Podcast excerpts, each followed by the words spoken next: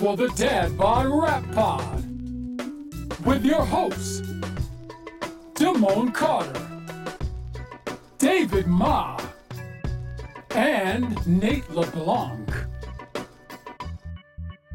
Dad Bod Rap Pod, episode 147.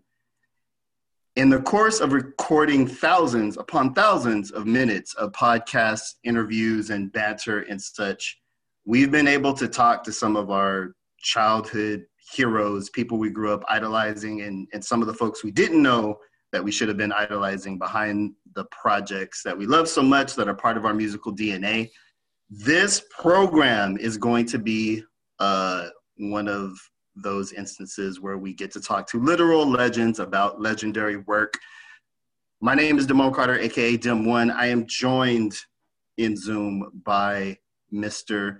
Nate LeBlanc. Nate, what type of shirt do you have on for the listeners? I can't quite make it out. It seems to be a cardigan, and then maybe it's a hoodie. So, or maybe you have a scarf on. Please elaborate. Um, it makes me sad that it's this confusing, but uh, I'm wearing a, a, a heathered navy blue T-shirt and then my needle to the groove uh, hoodie.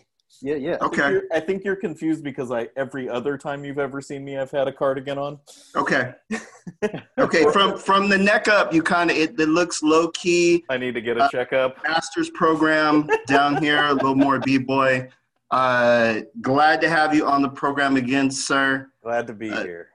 We are joined also by the um, the weatherproof has a t-shirt on all times of year, Mr. David Ma. How's it going? Yo, hey guys, it's good to be back. I was gonna go shirtless for this Zoom session, but um, you know, I, uh, I'm glad I threw on th- this uh, MF Doom shirt. How you guys doing? Man, uh, it's it's it's going here. We're we're inching towards the end of a fantastically bad year um, in many respects, but in some ways a really good year for Dad Bod Rap Pod. Um, today's program is another one of those that um, you know I'm really excited about and allows us to you know make contact with history. Really, um, so I've kind of hinted towards it in the open. We are going to be talking about Brand Nubians One for All, which came out December 4th, 1990, which, if you do the math, apparently 1990 was 30 fucking years ago, Jesus. which is Sounds which weird. is wild. Yeah, yeah. I I'm much more of the 1980 was 20 years ago crowd, but that's not true. Uh, so we we have the the pleasure of speaking with uh, Sadat X of Brand Nubian as well as uh, Dante Ross who A and R the project. Guys, this came out. You guys were like seven, no? Like where where does? let's start with you, Nate. Where where did you find uh, All for One, and and kind of how did it strike you upon upon listening to it? Yeah, I'll, I'll be honest. This came out when I was ten. I wasn't that cool um, to to really even know what this was at the time. Um, You didn't know about the five percent nation yet?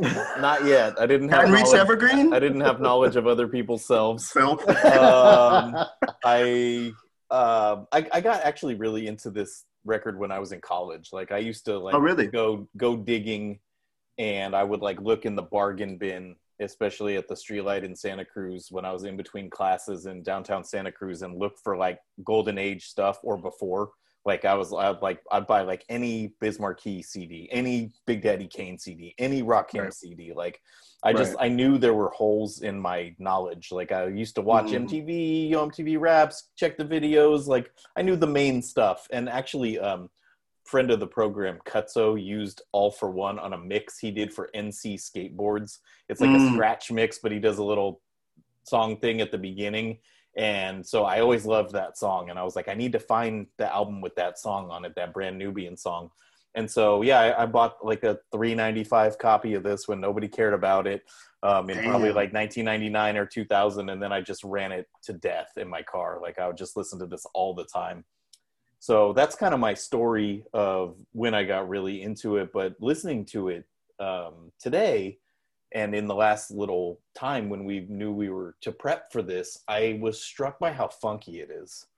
Like Mm. the the kind of Dante gets into the weird loop that Puba catches for all for one, and from there you're off on this ride to kind of like classic breaktown.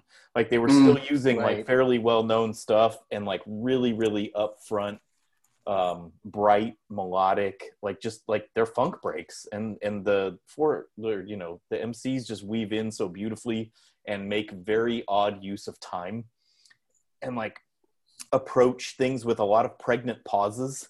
It's just like Sadat in particular um, stops rapping during his verses at very interesting times.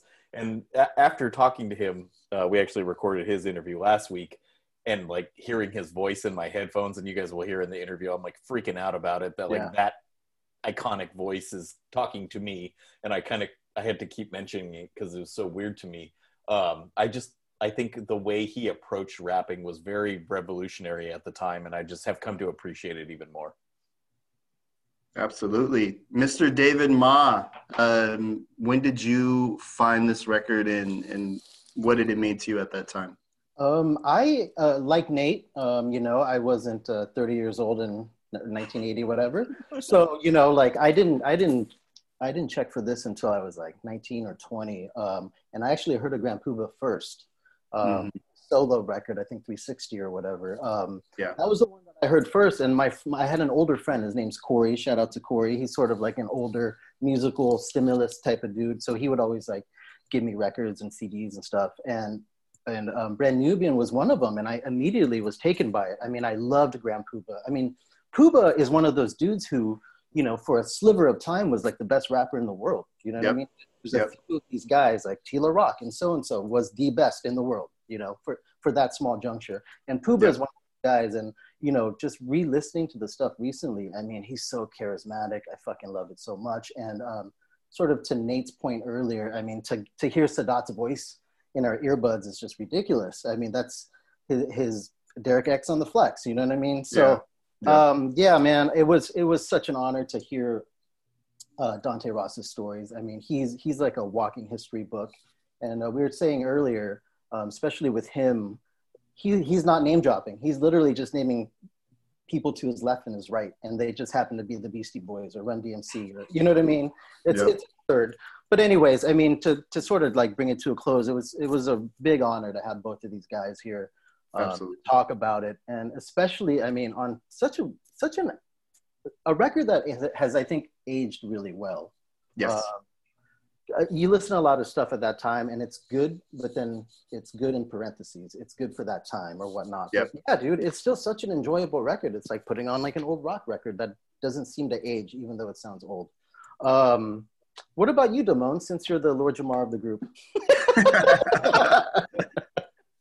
All for one. Um, yeah, I when this record came out, it's like 12 or 13, um, and definitely well on my way of uh, being radicalized or discovering identity through rap music. So, um, 1990, you know, we're coming off of Public Enemy's first two albums.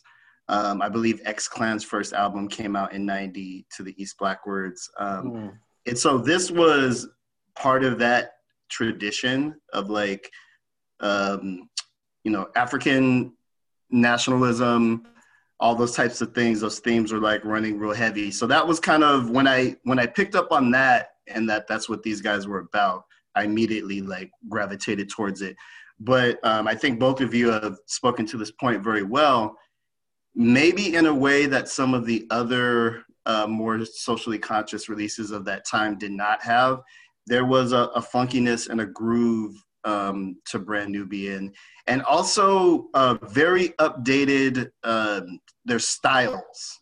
They weren't sacrificing style to get a point across. It's almost like you could tell they were new to five percent, and they had been like rappers before. You know what I mean? Where Right, as right. an X Clan, you're getting the politics front and center. Public Enemy is very similar. Yeah. So that's kind of how I experienced Brand Nubian as like this really new and refreshing take on the the black identity music of of that era. Um, and also, you know, being struck by um, Grand Puba not only being the best rapper alive for a period of time. You could argue, yeah, there was like a 12 or 18 months where that was definitely true, but also like an icon of style. And I wish mm-hmm. we didn't get to ask in the Dante Ross interview, but I, I wonder if that was apparent, you know, very early on because right. thinking about it and kind of looking back on it, um, his fashion sense and sensibilities became a template. Like mm-hmm. I wanted to get Girbauds jeans and polo shirts and all that kind of stuff. And Kanye kind of riffed on that too in his uh in his Louis Vuitton Don era was kind of a callback to some of the stuff Puba was doing. But also lyrically, I think he actually invented swagger. Like you mm. you get swaggy on a verse. Like you kind of yeah. lay yeah. out and and move around in these interesting ways that we're all kind of cognizant of that the ladies were watching. You know what I mean? Like, right. which was interesting to have that layer. Again, you don't get that with an X Clan or or Public Enemy. Mm-hmm. In Brand Nubian, you get there mm-hmm. is like a sex appeal, and there is like uh this idea that um, these guys are are spitters, and so. Um, yes, the record is aged amazingly well, and I think um, it's one of those that is worth checking out um, no matter what age you are. Um, it's a seminal release. And honestly, there aren't too many things that are 30 years old that I would say that you have to listen to. Um, if you consider yourself a, a, a student um, of, of this culture. Uh, we didn't get into it on the in either of these interviews, but like what could have what could have Brand Nubian been had they stayed together? Nate, your thoughts?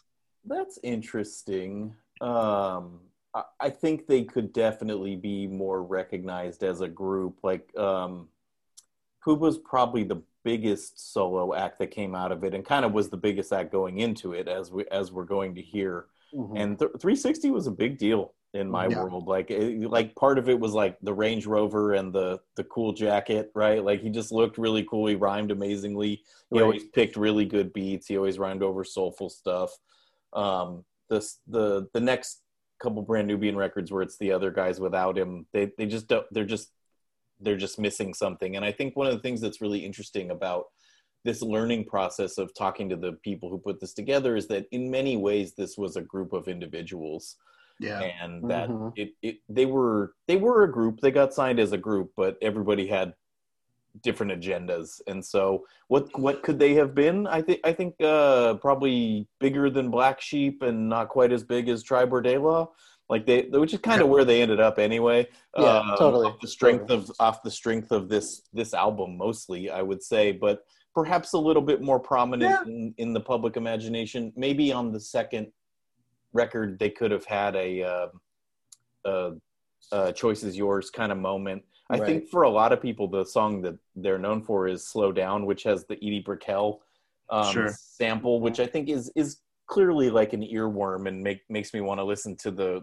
the main song when I hear it. But to me, never was like a earth shaking rap song.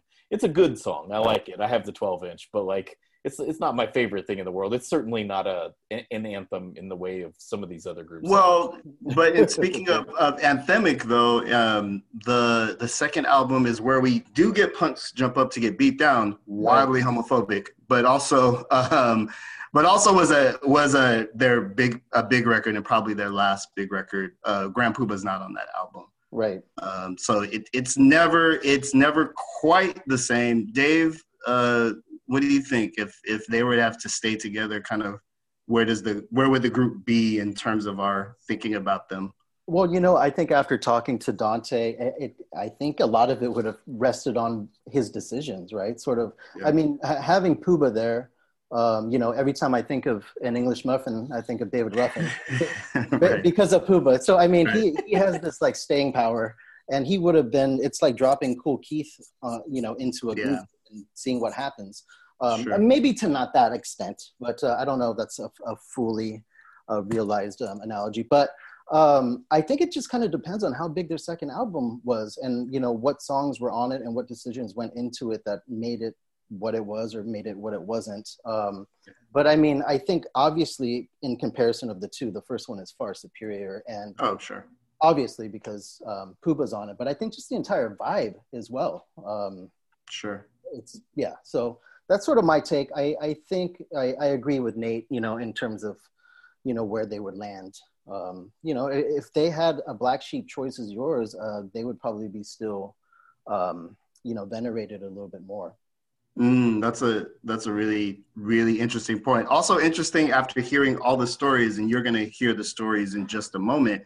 That they labeled it all for one, like it was it was it was apparently a much more fraught process than that title would uh would suggest, which right. is you know that's that's part of the process. Um, I would definitely like to uh, at some point circle back, and I'm not sure what the anniversary lineup is, but um, to talk to Dante Ross about 3rd Bass.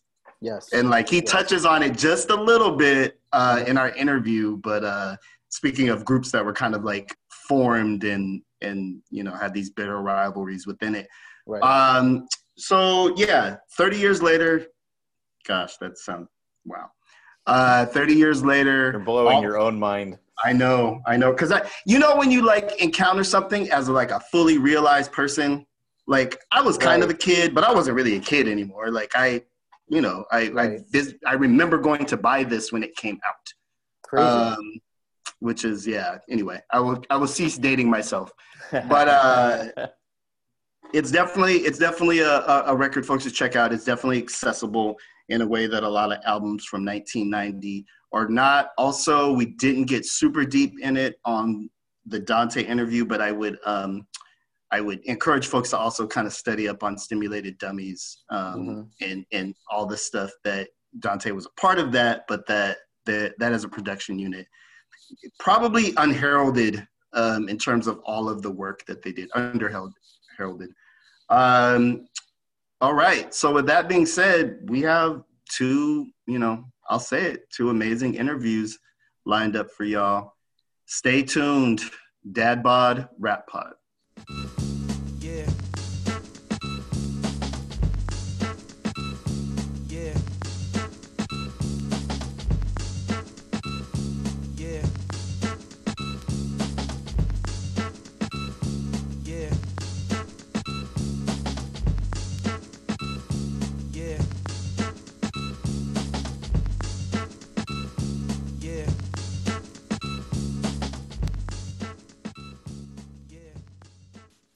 All right, Dad Bod Rap Pod.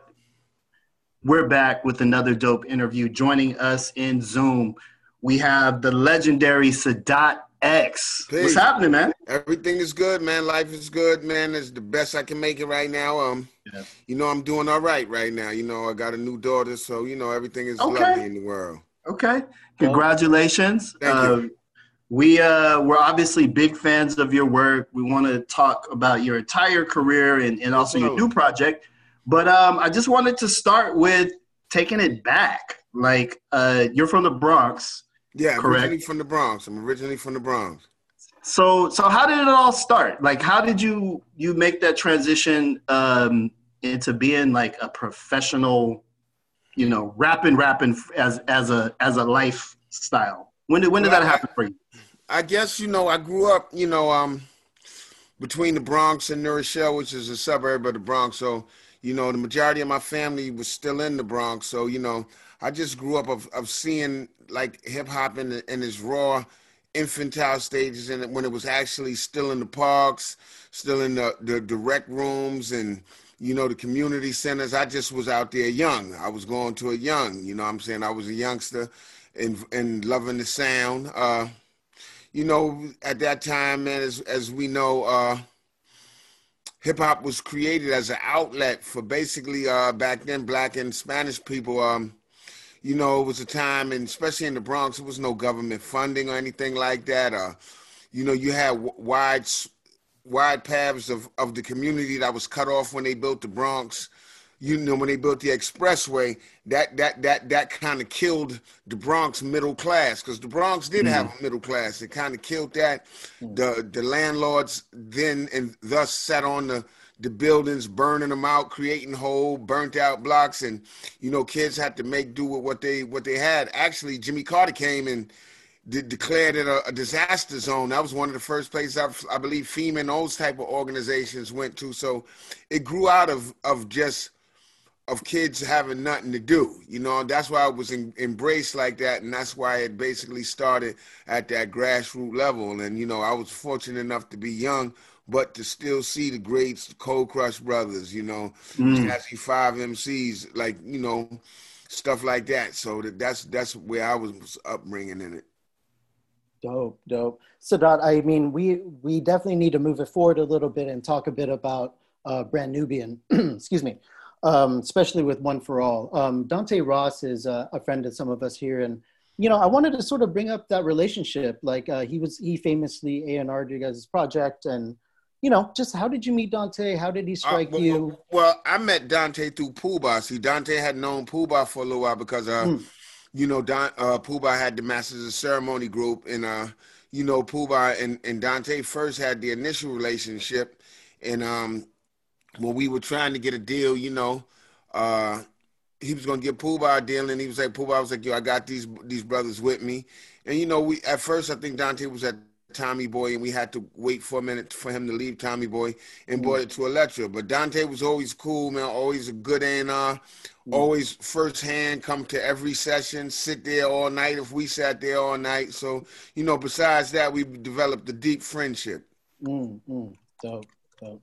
Sadat, you have such an iconic voice, and to be honest with you, it's kind of weird hearing it come come through the headphones right now. I guess I, what I want to ask you is like, have you always possessed that gift, and is that one of the reasons that you wanted to start rapping? Can you just talk a little bit about how your your voice has helped define your art? Well, at first, I didn't think people liked my voice. Like, you know, um, it it was strange. It was even strange to me, but over the years that became a separation factor.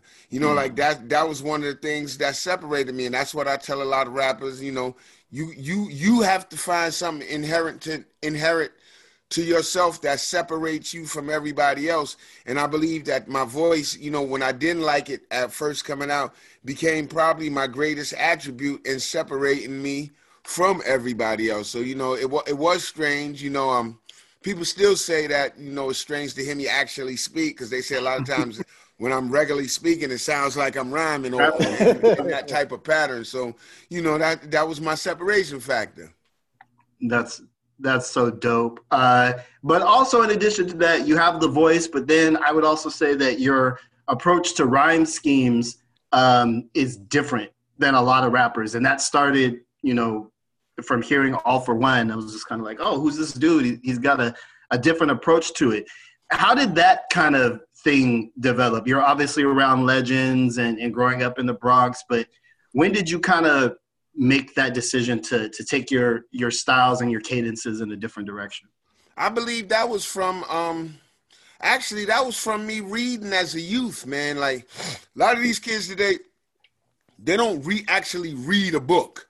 You understand? They'll they'll go on the computer, but a, a, book in your hand to read, like it it, it it, it they don't do that. And by me reading, like I read everything, man. Like mm. I read the encyclopedias. Like I remember my mother got the Encyclopedia Britannica, and I read each one of those books from from A to Z. You know, just different reading materials, always being reading, always you know the quest for knowledge because a lot of time when when when you read something especially if you really read it and did the knowledge to it you retain a lot of that information. And i think that always helped me man like to be kind of like broad topic and and and and able to put things in a different spin from just knowing different stuff. I to this day i still read. I, am reading all the time. Mm-hmm. you know sadat i mean yeah you mentioned reading. Obviously obviously your writing acumen is is something that's um, the, there's a lot to be said about that. Um, through the years, you've worked with all kinds of producers, Primo, uh, Diamond D, Lord Finesse, like the greats. When Sadat X gets a beat, what's the first thing that goes through your mind, and how do you how do you approach approach? Well, that? when I first get a beat, I like I like the you know I got I got many ways to approach it, man. Like no one way is the same way all the time. Sometimes I have a beat and I'll sit on it for a minute and let it grow and and and and and take it from there. Do it piece by piece. So sometimes I hmm. hear something and I write it as soon as I get the beat. I, it'll be sent back within an hour. You understand? Hmm. So d- depending on on how I'm feeling the beat, on what type of day I had, what I saw outside, because in my rhymes, you know, all all rhymes have have the you know dramatical effect. You know, like it's like like a movie, you know, like I'm saying, when you write a movie, you know, you it's a lot of it's done for dramatic, but I would say that with myself, 85 to 90 percent of what I write, I've actually seen or experienced. You know, mm-hmm. like for me, like I, when I read, I read a lot of nonfiction stuff. Some fiction I'll read, you know, depending on the topic and if it takes me there. But my, my main thing is nonfiction, and I think that transcribes out to to how I write. Mm. Uh, I just want to say I liked your performance in the 40 year old version. And mm. um, I was wondering if you could tell us a little bit about that experience, how you got involved. Is acting something you're you're looking to do more of? And, and just again, not to harp on it, but no, no, no, definitely, man. Like, I'm, yeah, like first off, Radha, who did the movie, man, she did a hell of a job with that movie, man. Like, she like she wrote it and starred in it, and you know, um, she she called and said that she had a part for me and you know, I was like, I, you know, I'm I'm with it, man. You know, and I went down and uh, you know, we actually got on the subway.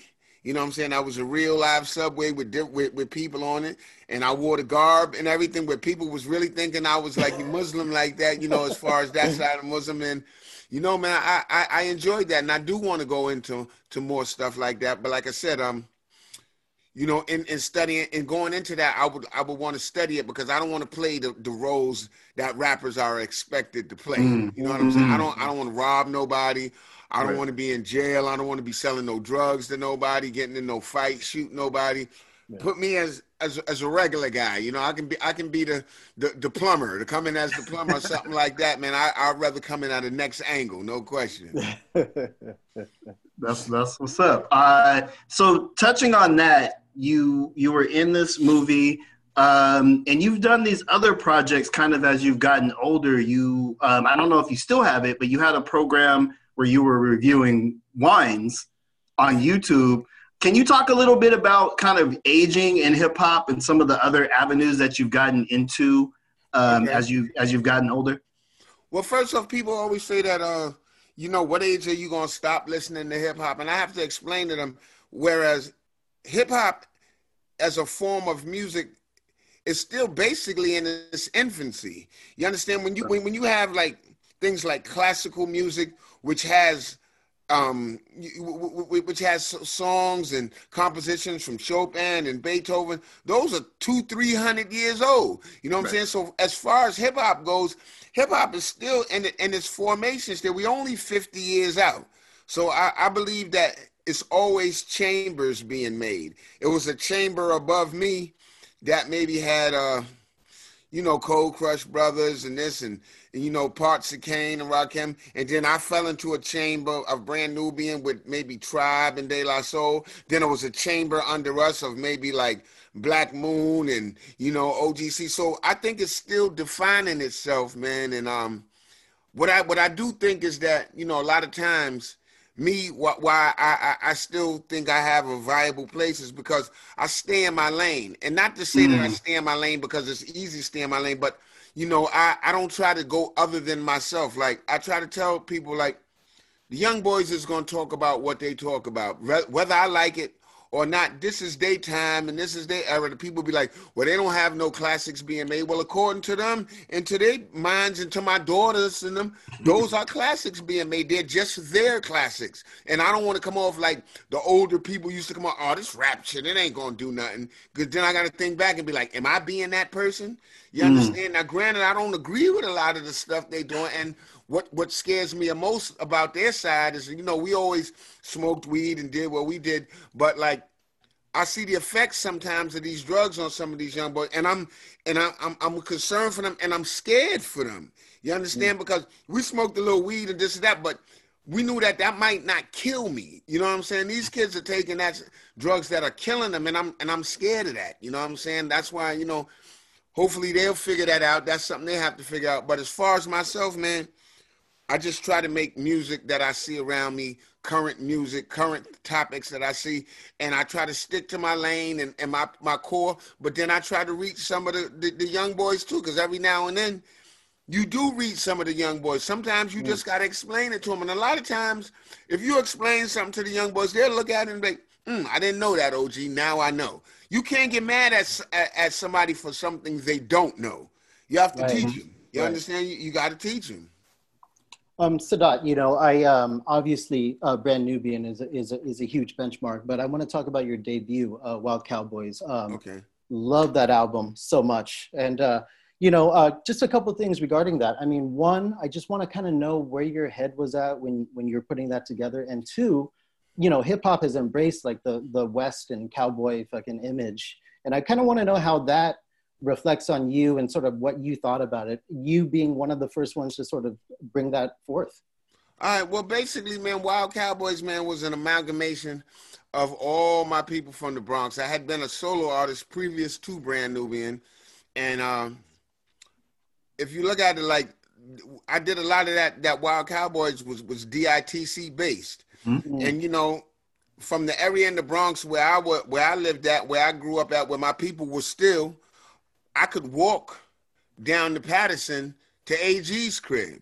Or I could walk up that way, and that's where Joe and and Showbiz and all them was. Diamond D was on that side, so Yes. it was basically in an area I had known these dudes. You understand? So I had already known them and and watched them come up. So it was just a natural progression if that's what I w- was going to do. I had my man Sean Black on a lot of those songs. Um, he's still around, but he was in the Bronx, and uh, that was just basically my Bronx family, man. Just doing something different. You know, I was out of the fold, the brand Nubian. And as far as the Western image came, like we we we kind of played on that because if you Google really Google Wild Cowboys, Google Wild Cowboys Washington Heights, and it's gonna have a whole next like meaning than than the cowboy gear Right. that you see. Like it wasn't it wasn't really a Western thing like that, but the image that they like the we did the video and stuff like that came out like that. Dope, dope. Um, Sadat, you have quite a few solo records spanning kind of um, a couple of decades here. Is there one in particular that you would recommend for fans who know you from Brand Nubian or perhaps like the Wild Cowboys era or your work with DITC that you feel like was perhaps overlooked or you feel like people should take another look at now that we have the, the gift of hindsight? I think people should take another look at the Experience and Education album Mm. and another look at Black October because those are two albums that basically I didn't I didn't really get the push behind those albums for for various reasons that I felt it should have been. But I, those are t- to me I felt are top quality albums. Especially I did a song called "God Is Back." Uh, produced by my man DJ Spinner, which to me is still one of my favorite songs to listen to. Dope, dope. What for you? I know that you probably get a lot of questions about this, but can you just talk to us a little bit about what it was like doing All for One um, and being, you know, with such a talented lineup of MCs? Was it was it competitive? Was it camaraderie? Was it kind of a mixture? Did you take us back a little bit? Well, first of all, um, you know, just like prior to that, like I had just really been going to the studio. Like you know, first Puba was was producing songs for me and producing songs for Jamal, and he happened to make a song, Jazzy J, that we all rhymed on, and it sounded good. So we took it from there to Brand Nubian. But man, doing that album, man, I was that was blood, sweat, and tears, man. It was like, you know, like we do songs and still me and Jamal still have to go to work in the morning or something like that. I was working in a bookstore. Jamal was working, I think, in a hotel. And uh, like, you know, we take the Metro North down from New Rochelle and and not have enough money to get back and rely like we gotta we gotta sneak on the train or hide in the bathroom to get back or you know what I'm saying? Like as we splitting food and, and beer and just being in the studio. Those was like when people t- talk about like being in the studio a lot a long time. Like those are times we to go to the studio with the record, loop the record, but bring first bring the records, listen to the records, find something we can loop, loop it, put all the drums behind it, then record the vocals on it. So we might have got to the hmm. studio some days two o'clock and maybe leave three o'clock in the morning. You understand? So those were the days of those type of sessions, man. Just you know, just if if you got it five dollars and I'll give y'all each one of y'all a dollar. Now I got three. You know what I'm saying? But you know, it it, it was what it, it was what it was, man. And you know, um, those it, it it it came out in the music, man. Like we was hungry, man. Like, and we came out at a time, man, when you know, like your first impression was your best impression. You understand? we was coming on the heels of Public Enemy and Rakim right. and Big Daddy Kane and Biz Markie, so you knew you couldn't make no bullshit.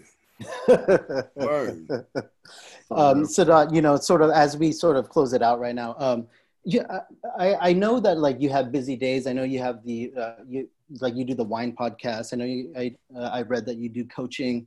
Like certainly you have very fulfilled days. Um, but like when do you have time to like do your artistry? Like especially with the projects that you've been talking about. When do you have time I, to sort of sit down and write and get things going? I make time. Like literally, I have to make time. Like I have to really be like, all right, today, this is what I'm gonna do. I'm not gonna do this because I'm literally running around all the time. First of all, I got a newborn. Mm. Um, I'm, I work in a hospital. You know, full time. Okay. I work in a hospital, and now I'm getting ready to. Uh, I'm I'm doing a training now where I'm I'm I'm going to be a, a, processing technician, a sterile process, where that that involves me going to class. Um, mm.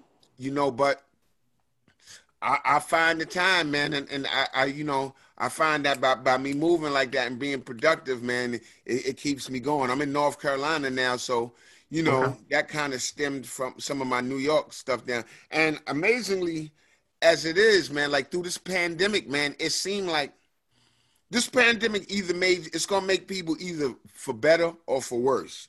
You yeah. either acquired some type of new skill or something you do, or you sat on your ass and lamented the situation and oh, uh, woe right. is me. You you was woe is me. And uh, uh, surprisingly enough, this has been one of my most productive periods musically and financially. You know, like mm. like once I once I saw what was coming, you know, I was like, and then in my mind I was like, okay, how can I, what can I do to to to to to get a jump start on this thing. Mm. I need to I was I need to work somewhere. Where can I work that's going to be needed that I don't want to start a job somewhere and then it gets closed down in the middle and because this thing is right on its back. Hmm, they're going to always need the hospital. You understand? Let me find something I can do in the hospital. I'm a, I'm at Duke Hospital now.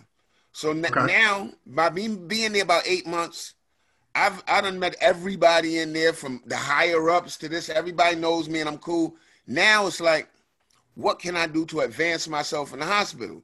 Now I found something I, I can do where now I know the higher ups. They're like, listen, you get that certification, we guarantee you'll have a job here at Duke. You stay at Duke as long as you want to. And that's just a, a, another stream. I still got the wine stream. I still do the, my, my features. And and hopefully one day this the, the shows will open up. Because mm-hmm. nothing better than traveling overseas and meeting new people. I met people overseas, man, that I still in contact today for like 20 plus years. You know, so but you know, these times have forced me to adapt. Unfortunately, it had to happen like that, but it's made me stronger in a way. It's made me be comfortable being by myself.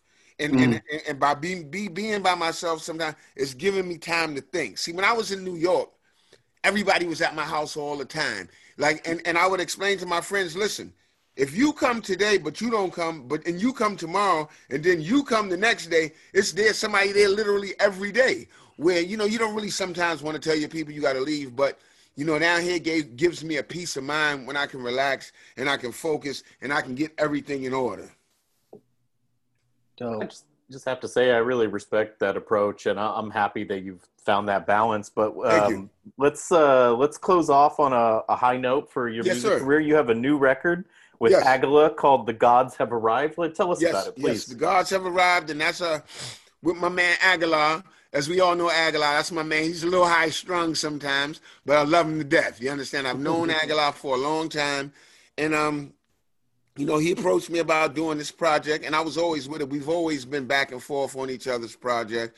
Um, and I think, man, he really, really like he really did went in on this, man. Like lyrically wise and musically wise, like he really, really went in. And and I think people are gonna have to recognize him because everybody's always known Agallah. You know, he does beats, but this I think is gonna put him more on a level of of of people knowing him and on, a level where I think he wants to be and where he deserves to be. So, you know, I'm, I'm happy to see that. I'm happy in the project. Uh, if you go to my Instagram page, we I just released tonight the Praise the Lord video. You know, okay. you know now now it is, and uh, trying to get with this new age of, of like recording videos. Sometimes you're not in the same place, and you know this the Zoom thing is another thing that's that's that's become that's moving to the forefront uh, as a way to you know still stay on top of things. And you know i see people are doing shows now on this. So you know you gotta adapt man like to these times. Mm, i heard that. So the gods have arrived it's out right now. You guys everybody should pick that up. Yes, uh, sir. sadat we are so you know lucky to have had you on this program man. Thank you for coming on and just thank you for sharing with us man. Appreciate it man and we'll do it again no question. There it is. Be Peace. well.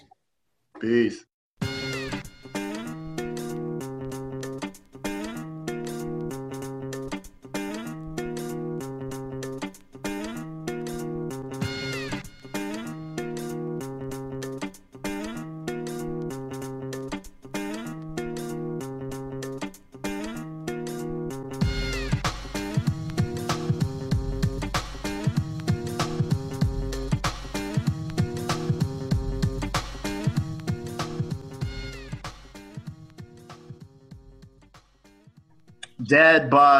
Bod Pod. We are back another week, another dope interview. Joining us in Zoom, we have the legendary A&R producer, um, all around dope hip hop dude, Dante Ross. How's it going, man? How are you? I'm good, man. How are you guys? Good. Doing well. Good. Doing well, man. Uh, so as we sit here today, uh, early December, we are at the 30th uh, anniversary of the release of Brand Nubians, um, All for One, a record that you were intimately involved in. Uh, we had the the pleasure to talk to Sadat X um, a little bit ago, and we we kind of went over like what was it like when uh when that record was coming together. He mentioned kind of going to the sessions on the train with Lord Jamar and not having enough um, money to get back. Like they would have to hustle or, or, or hop turnstiles to get back to New Rochelle. What kind of where were you at in your life when that was coming together, and kind of what was your your role in the the All for One origin story? So, so um, you know, I, I was I think 24 years old when we made that record. Um, yes, 30 years ago. So I was 24 years old when we put it out. Um, and and I was um a neophyte at a major label. I came from Tommy Boy. I put out one record prior at Elektra that was a flop, a girl named Shazzy. And my my first signing though was Brand Nubian. So Mm. um, and I signed Brand Nubian because I was a brand a, a Grand Puba fan. I was a Mm. Masters of Ceremony fan. I, I used to go to Latin Quarters and and I used to I knew Max. I knew Max and Paz K and a bunch of people. So I was always a big fan. I always thought that a Master Ceremony should have been bigger, and he was the the star of the group, if you will. Mm. So um, you know, I was checking for Max, and he brought me the demo at Tommy Boy, and I literally asked him to, to fall back and, and wait and come and rock with me, and he did. And on that demo was a song called "Ain't Going Out Like That." That Diamond D told me he has a copy of, which shocked me, because I I've been looking for it for years. He said he's going to send it to me. Wow. Um, so you know, um, they they came semi-formed, but but um, Puba was um, I don't know if he's a new convert to the Five Percent Nation, but he was he was definitely um, active and and fully embracive of his five percent culture. And so Jamar and and Sadat, who came to me as Derek X, um, were also indoctrined into the five percent nation. So you know, we started making the record, and um, it was a, a cheap deal. I did the deal for sixty thousand dollars, which which I thought was like I didn't realize I could have given them a hundred and life would have been better. I really didn't realize it was of no no um, reasoning other than um, I came from Tommy Boy and we are signing groups for three thousand dollars. So I really didn't know. I had no idea of economics at a major label. Mm. I was I was uh, I was blind to the ways of mankind. Mm. So um, you know, like we worked at a studio called Calliope a lot, and Calliope um, had a, X probably told you this because it's like we always talk about this. There's a petty cash fund they had, and they would give you could you could finesse the petty cash, right? So Puba would always try and finesse the petty cash. So X and them would try and finesse the petty cash. It was often a scramble to see who could finesse the petty cash, which I think was thirty-five dollars a day, if I'm not mistaken, was the, the food budget, and they could finesse it. So, so um, that, that was part of the hustle, you know. And and I guess um, I, I really didn't realize how broke everyone was. I was I was relatively broke myself, so so um, I, I, guess I wasn't really that acutely aware of it. Um, I do remember that that X went to Hunter College. Um, he hung out these these these Spanish chicks. I used to really like one of them, Debbie, and, and she was like my little shorty at one point. Um, and and um, I don't know, man. X was you know it, it was a lot of fun. It was it was odd because the record took a long time to make. It took a year to make almost, right? On and off. And in that year, um, the dynamic in the group altered a lot. You know, Puba almost decided to be a solo act in the midst of the record, right? He's like, I'm gonna, mm. you know, and, and, I'd be like, what are you doing, Max? He was like, I, I got to do this one, you know, for me. This is all me. I'm going dolo. And I was like, so step to the rear, which which um, me and my partners was really my partner Geeby, rest in peace, produced it. Um, so he decided to do that one for himself. And and uh, the only other reason that those guys have solo records on the album is in retaliation to Max doing solo records, to be honest. Um, and, and uh, you know, I mean, I love Concerto in X minor, so God bless, right? Um, and and it was it was just odd, man. It was uh, so I've been around groups that had tension before, and I had signed a leader somewhere along this to talk about tension, but 3rd Bass, who were my kind of like a side project of mine, if that makes sense. I produced them and I kind of mm-hmm. helped make them be a band. Um, they went at it like cats and dogs. So, so mm.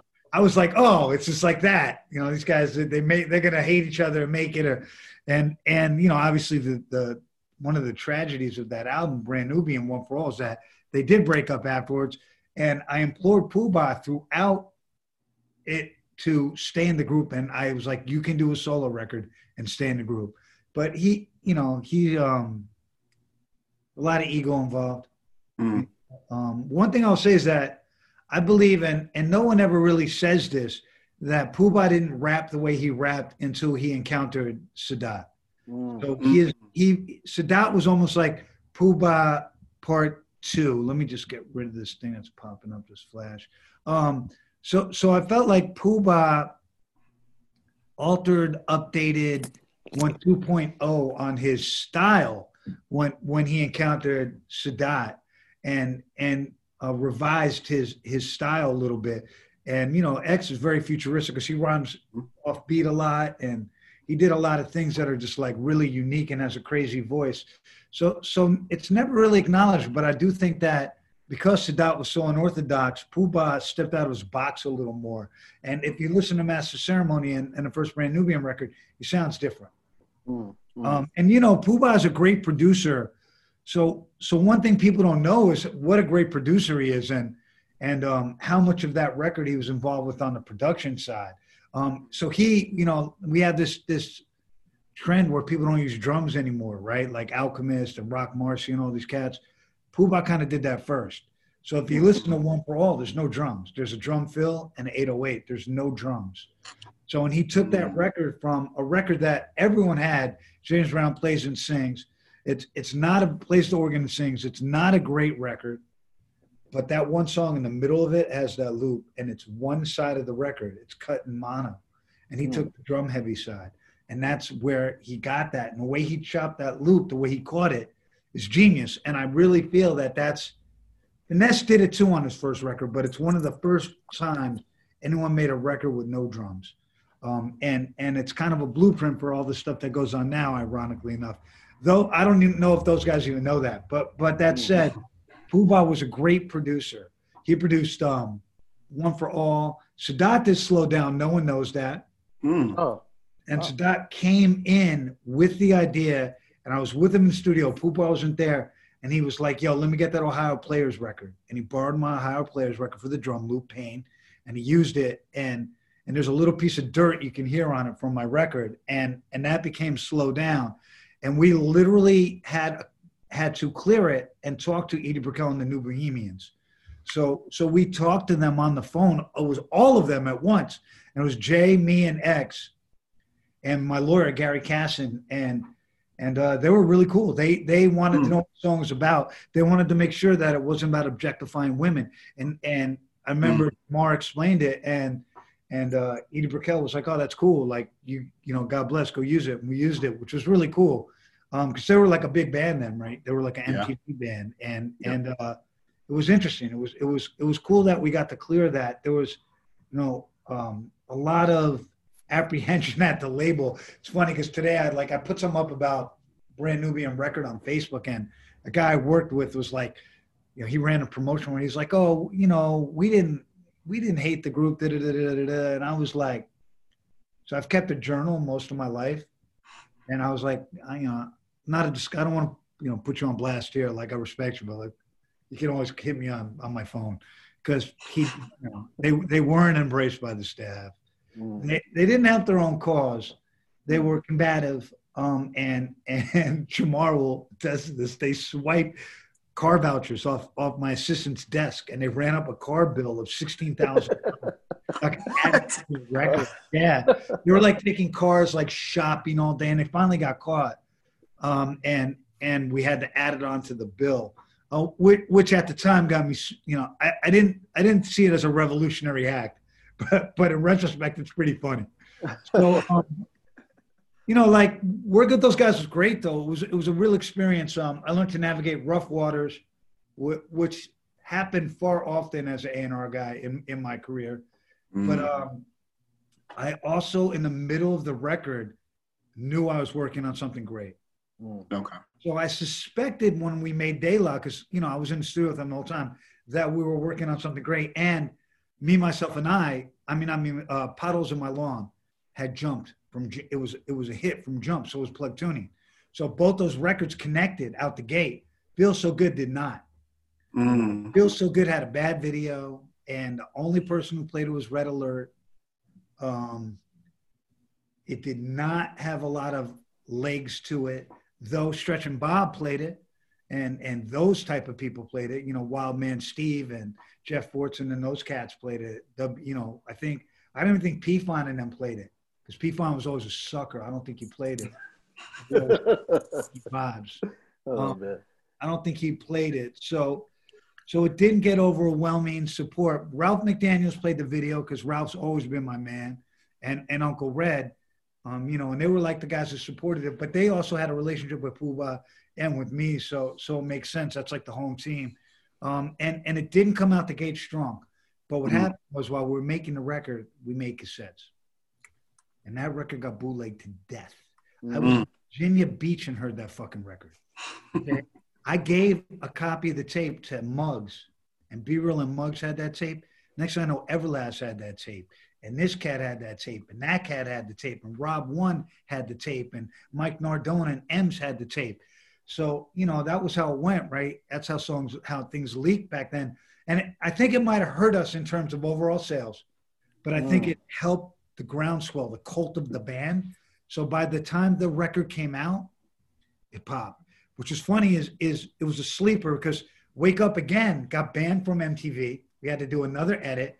Fab Five, my man, does the video, and it gets it gets kicked back to us. So I'm like, Freddie, like you, you you're on air here, and my boys Pete and Ted, Pete Dougherty and Ted Ted, you know, rest in peace, Ted Demme. They, they both passed. They they ran Yo MTV, but they kicked it back to me. And Jack Benson made me do another edit, and, and Jack was my man too. So we did the edit, and the, the video was not successful. I had a new head of promotion guy named Ruben Rodriguez. He hated the band. He hated the video. This guy wore mink coats, and he didn't know shit about me or the brand Nubians. You know, I was I, I was going to work with a skateboard and size 40 jeans. Like he didn't want to fucking look at me. I was every I was everything he hated. Um, white, dysfunctional, and and a skateboard student. he was not fucking with me, and and it didn't it, it didn't do us a lot of favors. So the record came out, and, and it it was put out in the fourth quarter, December fourth, which is when you put out the home runs or things you're trying to get off the roster. right. The funny thing happened. Couple of weeks later, it started selling. And this record never went away. And by the time we got to spring, we knew we had a hit record because it sold 10,000, 4,000, 8,000 copies a week nonstop. So it's a sleeper. And it peaked around 400,000 sold when I, when I still worked there. Maybe gold by now, probably no, but I doubt it is. Um, I think they, I think Elektra's mishandled a lot of the repressing and, and the reissue. They've never really done it justice. Um, so so I mean that's kind of the walk with the record. I mean there were some interesting things that happened. Like Puba um, neglected to tell me that LG produced "Who Can Get Busy Like This Man" and Puba Positive and LG. So I got a call from I want to say it was Wiz Kid, not Wiz, no, it was um, Mr. Big from Soul Sonic Force. So the Zulu, the Zulu gods hit me on some like, you owe money. And I was like, nah, B, I would never disrespect. And he was like, nah, bong, bong, bong. And LG never got paid and he didn't get no credit. And Puba saying, that's your fault. And I was like, nah, that's not it. Like, Wow. Because I was like, and I had to, I had to, you know, I had to, um, I had to call in the OG favor from Bam and them, and and I straightened it out. But Puba also was reluctant to sign the contract for a long time to get LG paid. And I saw LG like at the opening Beyond the Streets in New York, and we were laughing about it. Um, but you know, LG did those beats, and Puba had had everyone thinking, you know, he had us thinking he did them. He never acknowledged that that LG did those records. Dope, dope. Um, uh, Dante, I mean, since One for All has been 30 years old, and you know, Yeah. it's it's getting celebrated, and everybody's sort of looking back on it. But you were such a life force. I mean, uh, uh, uh, you know, such a big part of it. Um, where does it rank in your sort of personal favorite projects that you've put out through the years? So it, it's probably um, there, there's three projects that I, I love with all my heart, and and I love every record I've ever made, uh, for different reasons. But but all for one is certainly um, right there with with uh, Whitey Ford sings the blues, the Everlast record, and um, Old Dirty Bastard, Return Mm. to Chambers. Those are the three that that Mm. um, were the most laborious, but had the biggest payoff to me. So so those three, and in the midst of all three of them, I realized I was involved in greatness. So Mm. so that was the common thread, and and none of those records were easy to make by any means. And um, those are the three that I have a personal attachment and and because of my relationship also with all three of those artists, like for for better or worse, I love Puba, right? And I, I Mhm. love the brand Nubians, and I've traveled all around the world with them. I've been to Japan with them. I've been to England with them. I've been all over the states with them. I, I you know, I damn near was a background dancer. Like I was a huge champion of that group. And and even when it came for a time for the second brand Nubian record, most people told me not to do it, and I did it. Mhm. because I trusted Jamar and X, and and for for all of um all of the the the arrows and shots people take at Jamar, largely to the DJ Vlad stuff and blah blah blah. Um, I love Jamar, and Jamar has always been my man. He's always been a very righteous individual and about his business with me. Now I can't say that about everybody and their dealings with him, but but he's always been a proactive, strong black man to me, and and I, I love my brother. That's my man. He hit me uh, about the anniversary the other day, and you know because it's a little uh, it's hard to talk about. Both of my partners passed this year that I worked on the, those records with. Mm. Mm. He sent me like you know rest in peace to your brothers and blah blah blah. So you know I love Jamar, and he was he was a real motivating force in that record in the band's career. So you know he he can never be underestimated for his his importance in the big picture. That's dope. Dope. Yeah, thank you for sharing that with us. Um, I, I have a kind of a question. It needs a little bit of a preamble. Um, so you guys are producers, and Stimulated Dummies are in the mix as part of the production for the record, right? So, as the A and R, do you like wear separate hats, or because I could see a, a scenario where you're like, you know what, this record could use more of my beats, right? or like trying to trying to like balance like where you guys should fit in on a project that you're working. do that, and it's funny because on that record, um, there was a, a contentious moment. So we did wake up, right? Once again, really, my partner Geeby did it. I think I, I was always a drum guy, so Mm. so I had the drums for it, but he kind of did that one Nightlighters joint, and um, we did it, and and we really liked it. I thought it was really dope, but you know, I walked in the studio and they were doing the Roy Ayers version. And Mm. I was like, yo, fuck are you doing? And they were like, oh, we were doing the song. And I was like, nah. And I stopped. I, I literally stopped the two inch tape. I was like, fuck all that. And Jay and me, it got deep. But I was like, you know what, man? Do what you got to do. We'll, we'll, we'll figure it out at the end of the day. And he was like, yeah, we will. And you know what? the fact that Jay took such a stand and that I, um, I had to sit, I had to stand down on it and and you know support what they were trying to do. Enabled us to make a classic, so that version is better than the one I did. Mm. I learned a very valuable lesson from that, and my partner was pissed. He was pissed. How can you have him do that? Da, da, da, da, da, da, da. And I was like, "Yo, man, that version's better. Mhm. Your people like it. That's the one. Handle it."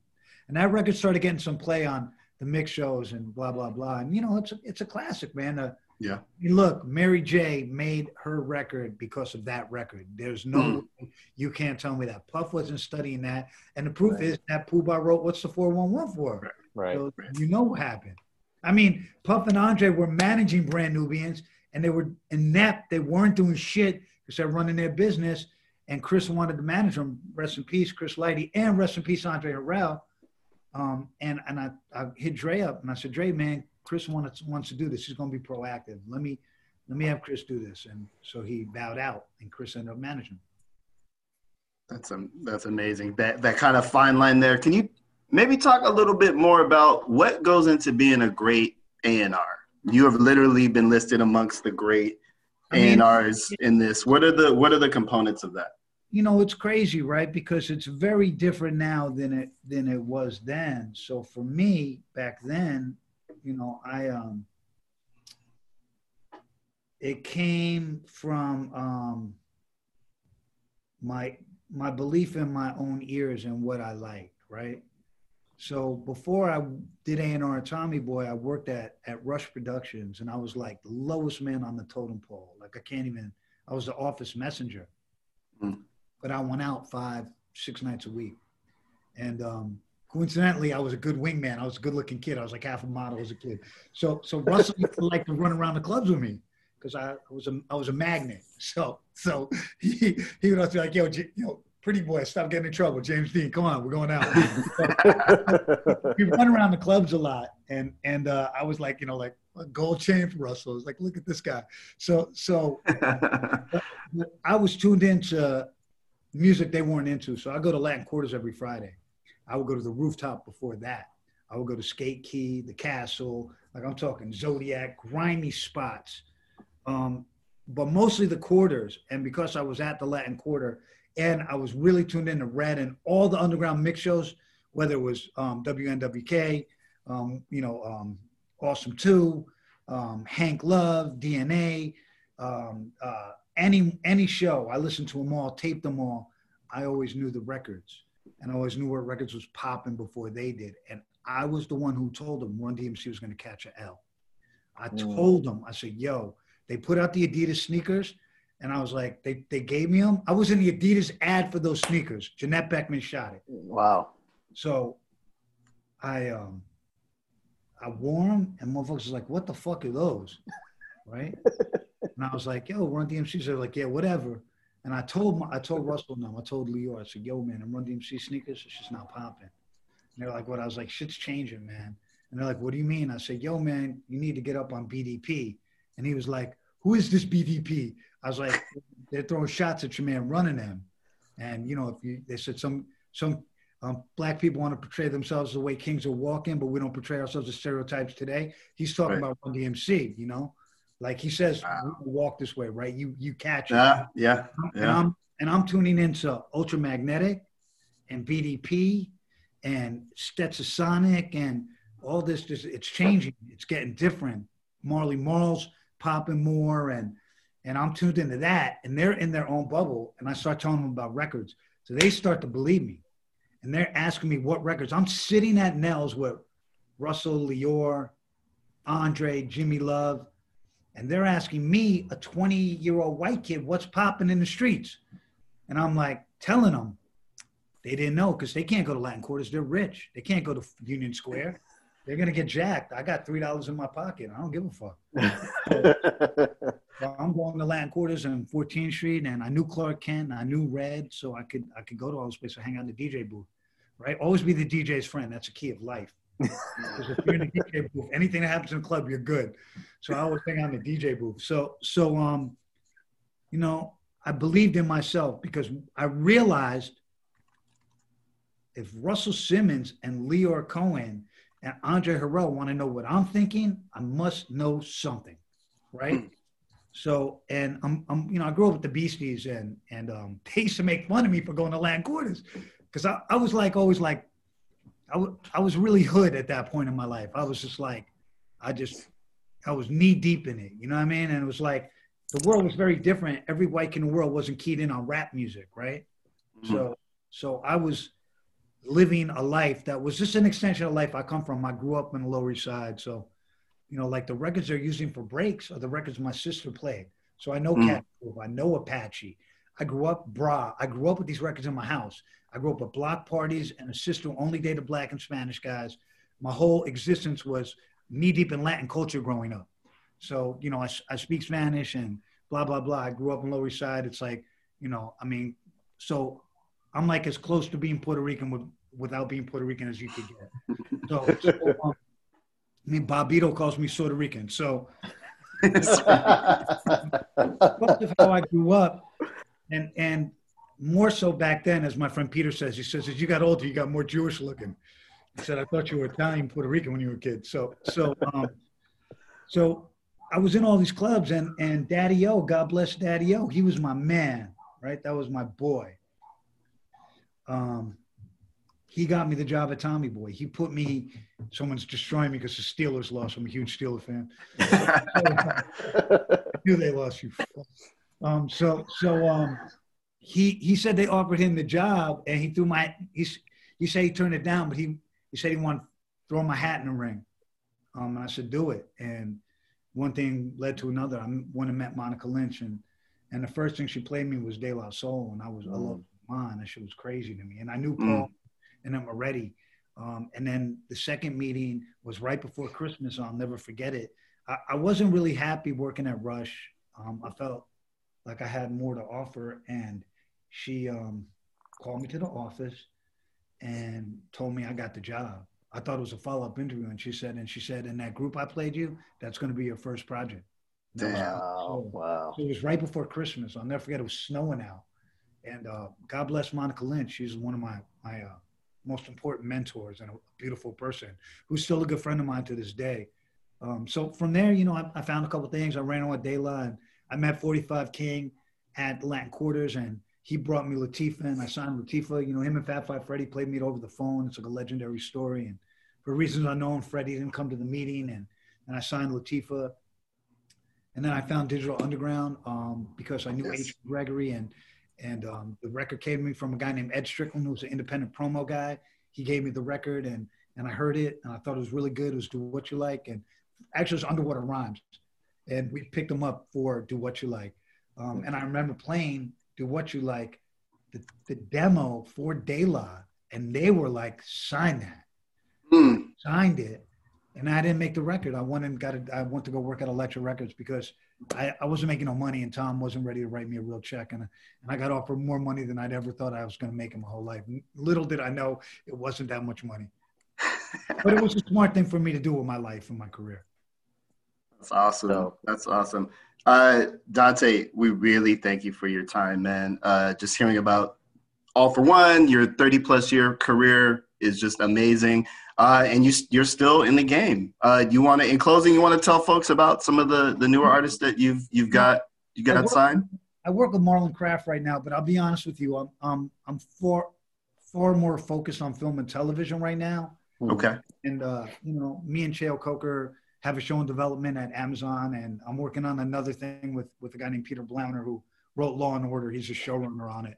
Um, about a guy named Sterling Johnson, who's a legendary um, prosecutor in New York City. He was he's the highest ranking black judge in New York currently, and and he's the first. He, he ran a thing called the SMP, so I'm, we're doing a show about him. We're putting it together now. So I'm just far more interested in that, and, and I'm I'm kind of approaching it a lot like A&R, I find stories and books and and and folklore, and I kind of uh, buy the the rights to it, and then I'm developing it. So it's a longer process, but but I believe um, where I sit in my life is a smarter thing for me to do. I'm not that inspired by rap music. I, I'm look, no knock on like Ugly God, but but I don't want to work on Sada Baby and Ugly God. The last couple of things I signed, that's not how I want to walk away from from music. And it's no knock on them, but you know, I come from Rakim and and Yeah. I come from another another chamber of of greatness, and today's chamber of greatness is not my chamber necessarily. And you know, man, Mm. that's how it is. Culture changes, and you know, I mean, there's like if I was working with Kendrick Lamar, I'm sure I'd be inspired, but I'm not working with Kendrick Lamar. That's what's up. That's what's up. Dante, thank you so much, man. Thanks for the stories, man. Amazing. It's been it was an honor, man. Oh, Thank you. I gotta plug one more thing. Please. Yeah. My book. I have a book coming out next year. Oh, of course. uh, called Son of the City. Uh, Rare Bird, Rare Bird Books is my publisher. It's done. We bumped it from this year because of the pandemic. Right. Uh, it'll be out in, in I think the fall of next year, uh, with a little luck, and it's done, edited, and and um, yeah, we're assembling, doing the layout, putting the pictures in, and getting the cover together and all that shit. So, Amazing. We'll be all over that. Maybe we could have you back on to talk about it. man, let Yes, me know, sir. All right. Thank you so much. Yeah, guys. All right. Thanks, Dante. Appreciate. Be well.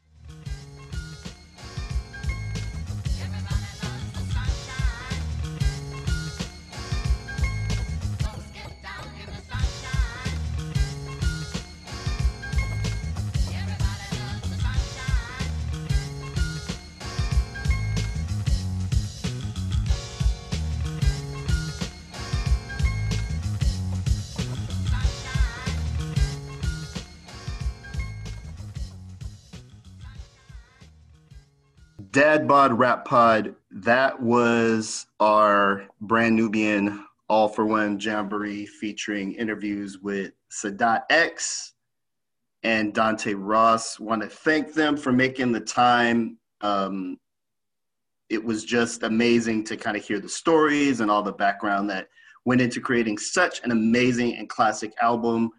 Um, also, just to kind of see where folks are at in their lives. I, I thought it was really interesting. Uh, Sadat talking about kind of his new career space that he's in, as well as Dante uh, teasing his upcoming book, um, as well as doing TV shows and, and all kinds of things. So, super dope. Thank them both. Again, encourage those who have not to check out Brand Nubian's 1990 release, All for One per usual, we are the Dad Bod Rap Pod. We got new shit dropping every Thursday. We are barreling towards 150 episodes in three years, uh, which is insane. Um, and as we've done the past two years, we got a dope year end special coming up. We have uh, our version of uh, the Grammy ballot, which is circulating amongst electors. Um, and we're going to come back to you next week with you know a very interesting year end episode we're going to break down the best of 2020 the year that was a piece of shit but had a lot of hot hot releases. So with that being said you know where to find us everywhere that you get your podcast content. You can interact with us on twitter at dadbod rap pod on instagram at dadbod rap pod i'll bring in a segment back this week called last words. We will start with you, Mr. Nate LeBlanc. Last words for the people. Uh, I'll just say this: if you have somehow made it through listening to this entire episode and you've never heard not the album but the song "One for All" or Mhm. "All for One" as it's actually called uh, by Brand Nubian, like uh, for me, that's about as good as Golden Era rapping gets. It's it's the stuff that I was talking about earlier, where they they approach things at these very interesting angles, and it's just like it's just incredibly vivid writing delivered beautifully over this Mhm. amazing beat that doesn't make any sense as dante pointed out it's just it's he just caught something like lightning in a bottle there this weird drumless thing so if if if you somehow listen to this without knowing the song you really should just go listen to that song and just think about what it was like for like literal teenagers to Mm. create something that vivid and that that intricate So, thank you, Mr. LeBlanc. David Ma, last words. You know, I just want to harp on a little bit earlier. You mentioned that uh, through these 150 episodes, we've been lucky enough to talk with some of our idols. And, um, you know, I just want to take a second to thank every guest that's been on the show. It wouldn't be Mhm. what it is without you guys. And um, every time I'm sitting here, a little reluctant to sometimes do this program because, you know, we have fucking day jobs and real lives. I sit down and I leave fucking feeling so honored. So thank you. There it is. See you next week, Dad Bod Rap Pod.